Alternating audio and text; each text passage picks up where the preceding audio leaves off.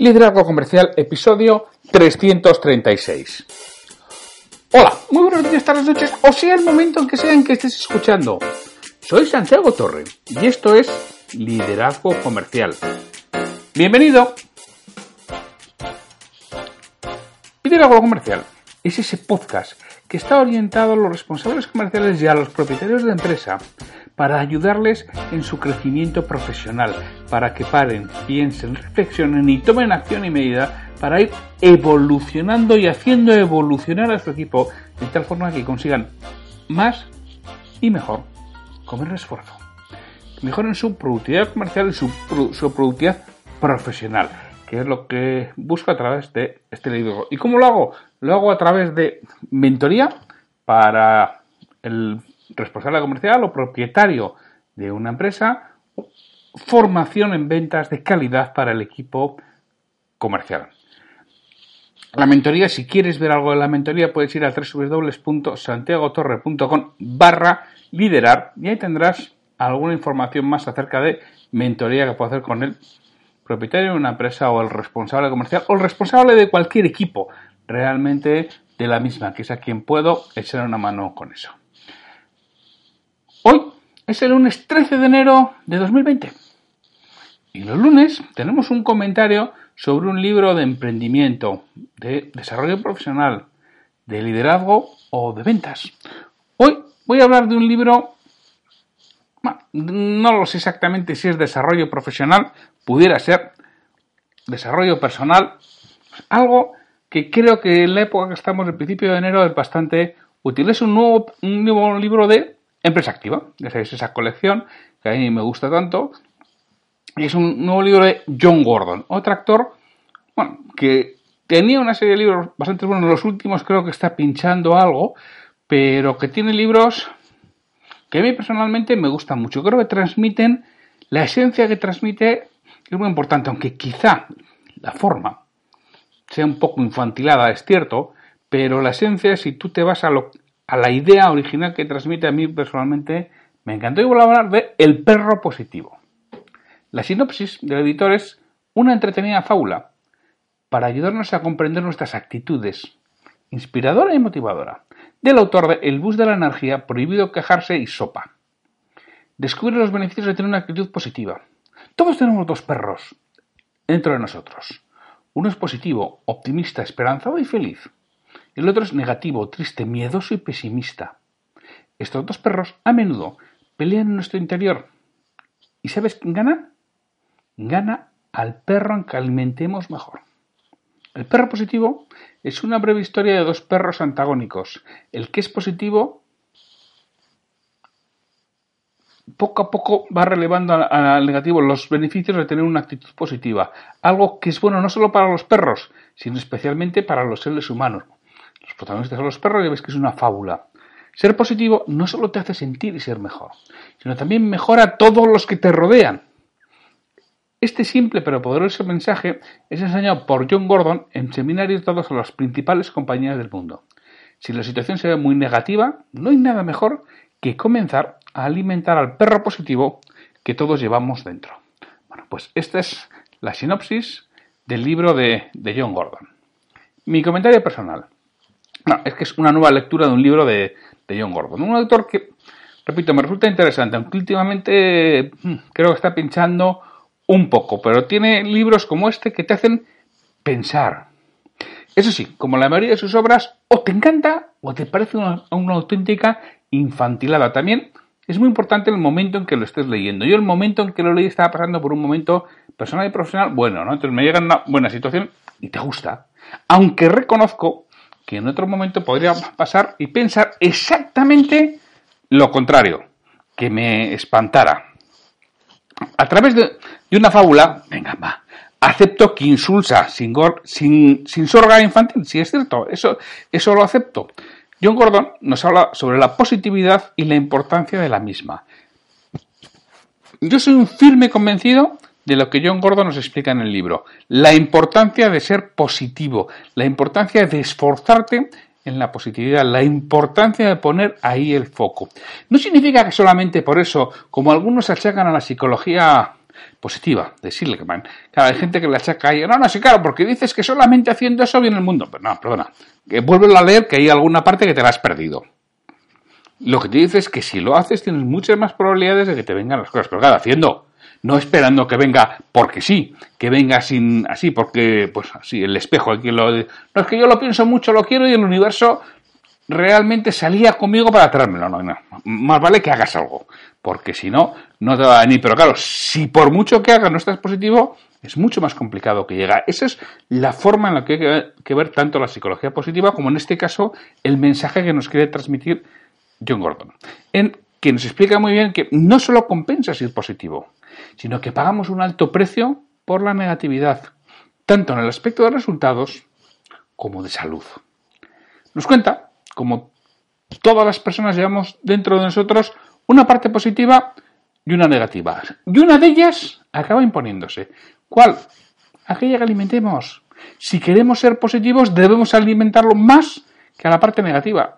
A lo largo de la, fábula, nos va dando consejos sobre cómo podemos desarrollar la positividad. Así, el primer consejo es tan sencillo como sonreír, ¡qué gratis! Ello produce una serie de cambios, tanto fisiológicos como mentales, muy importantes. Dicen, no lo tengo ni idea, los expertos en psicología y estas cosas, que el cerebro no es capaz de distinguir si estás sonriendo premeditadamente, estás eh, sonriendo de verdad o estás sonriendo de manera forzada. Entonces, que si él ve una sonrisa, el cerebro entiende que estás sonriendo, que estás contento, entonces genera y segrega una serie de sustancias, de hormonas o de neurotransmisores positivos, fundamentalmente endorfinas, por ejemplo. Otro paso importante es fijarse en lo que tienes en vez de lo que careces. Poner el foco en lo bueno, en lo bueno, no en la falta. Saber lo que buscas y no lo que quieres evitar. Esto es muy normal cuando preguntes a alguien, ¿tú, ¿tú qué es lo que quieres? La respuesta es, bueno, yo lo que no quiero bueno, vale, pues empezamos a ir descartando. Vamos a tener que descartar miles de cosas si no tienes claro lo que quieres. Para ello, dice, lo mejor es meter la rutina y agradecer todo lo bueno que tienes, que en el mundo occidental es muchísimo. En vez de quejarte por lo que no tienes, que no hace más que alimentar al perro negativo. Toda esa queja hacia los demás y hacia lo que no tienes es alimentar al perro negativo y alimentar al perro negativo y alimentar al perro negativo. Luego nos sorprende cuando el perro negativo es tan grande que se come al positivo. Claro, si no hace más que alimentarle. Una realidad no cuestionable es que vivimos la vida basada en nuestro modo de ver las cosas. No en cómo son, sino en cómo las vemos nosotros. Y las vemos en función del perro que hayamos alimentado. La, la realidad depende de la perspectiva de cada uno. Simplemente alimentando al perro positivo, verás la vida de un modo diferente. Por supuesto, alimentando al negativo, va a suceder exactamente lo mismo, lo vas a ver de un modo diferente, pero en este caso de un modo negativo. Cambia el tengo que por el voy a. Y aquí te voy a hacer un añadido personal. Si además utilizas un para qué, le das mucho más fuerza. Por ejemplo, tú suponte que eres padre y tienes que bañar al niño. tengo que, bajar que bañar al niño. Es que fíjate, la propia frase que dices, tengo que bañar al niño, que dices o que dice tu cabeza, ¿eh? sin que verbalices, sin que exteriorices, tengo que bañar al niño. Te estás diciendo a ti mismo, esto es una carga, esto es algo que no me apetece hacer. Si tú lo transformas y dices, voy a bañar al niño para disfrutar un rato estando con él, te aseguro que cambia la perspectiva. Oye, aprovecha que no vas a tener muchas ocasiones de bañar a tu hijo, que luego crecen. Y crecen muy rápido. Y pierdes ese momento. Aprovechalo. Aprovecha, voy a bañar al niño para estar un rato con él y disfruta de eso y te aseguro que cambia totalmente la perspectiva. Es solamente pasar de la negatividad a la positividad. Y eso es una lección. Eso es una actitud, tú eliges. Y yo no te digo que todos los días puedas hacerlo. Pero joder, algún día. Inténtalo algún día, ya verás cómo es distinto. Porque no hay nada que alimente más al perro negativo que las quejas. Y esto, oh, tengo que bañar al niño, eso es una queja. Aunque solamente esté en tu cabeza, transforma en soluciones de la forma que te digo. Cuando te quejes, puedes decir, muy bien, no me gusta esto, pero ¿cómo me gustaría que fuese? ¿Qué puedo hacer para estar un poco más cerca de cómo quisiera que fuera. Nos va poniendo ejemplos que si los trasladamos a nuestra realidad, nos hace ver que somos nosotros quienes decidimos ser positivos o negativos. Y que lo que alimentemos con nuestros actos es lo que va a prevalecer. Y eso, bueno, lo que llevo repitiendo prácticamente todo el episodio, ¿no? Somos nosotros quienes podemos cambiarlo modificando ligeramente lo que realizando, lo que realizamos, e introduciendo rutinas, que una rutina es una concatenación de hábitos, rutinas positivas en nuestro día a día. Acaba el libro ofreciendo un plan de acción para alimentar al perro positivo, que al final se basa en agradecer, más risas y sonrisas, celebrar. Lo que consigues, pasar tiempo con personas positivas, ser amable, disfrutar de momentos tranquilos en la naturaleza, a ser posible en compañía, visualizar un futuro mejor, poner el foco en lo bueno, no en lo negativo que pueda suceder, ayuda a otros a ser positivos y alimenta tu lado trascendente. Si eres religioso, reza, no dice John Gordon. Si no lo eres, medita. Lo importante es que pares, te relajes y recargues la, posibilidad, la positividad en tu mente. Tanto el rezo, si eres religioso, como la meditación, si no lo eres, te ayudan eso, a parar, a pensar, a reflexionar, a rebajar la tensión, a rebajar la ansiedad, a rebajar ese estrés diario que sufrimos, sobre todo en el mundo moderno y en las sociedades urbanas modernas, de estar todo el día corriendo muchas veces hacia ningún sitio, pero corriendo y tenemos una altísima carga de estrés. Bueno, pues párate, alimenta ese lado de reflexión, de estar más tranquilo, de parar, de meditar, de pensar o de rezar, da igual, pero alimenta esa parte. En resumen, es un libro que recomiendo leer, pero sobre todo, sobre todo, sobre todo, poner en práctica. Con esto, quiero agradecerte el que estés ahí y por supuesto también te quiero agradecer, oye, esas reseñas de 5 estrellas en, iTunes o ese me gusta en Spotify o en iVoox o ese comentario en iVoox que realmente agradezco muchísimo.